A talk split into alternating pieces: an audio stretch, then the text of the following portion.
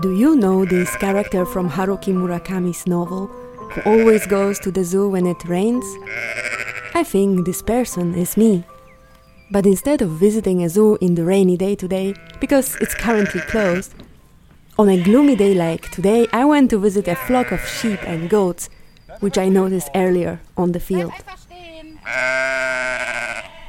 This brings another Haruki Murakami's character to mind the mysterious sheep with a star shaped birthmark who possessed superpowers and could alter influential people's careers. So it seems that today I'm recreating this magic realism known from Murakami's novels, which I adored in high school. And I'm reconstructing it through the sound and sonic landscape I'm capturing here for you right now. It's not that I particularly like to get wet while walking outside in the rain and watching sheep. Sometimes you just don't have much of a choice with weather like this. Usually, I quite like it, especially after living in the north of the Netherlands, in the rainiest city in the country, where it rains every single day. My motto in situations like that is it's just drizzling, similar to Murakami character who enjoys visiting deserted zoos on a rainy day. Seeing a wet world gives you a completely different perspective.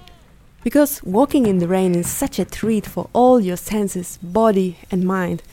It's a total experience. And when you can listen to animals while doing so, it's even better.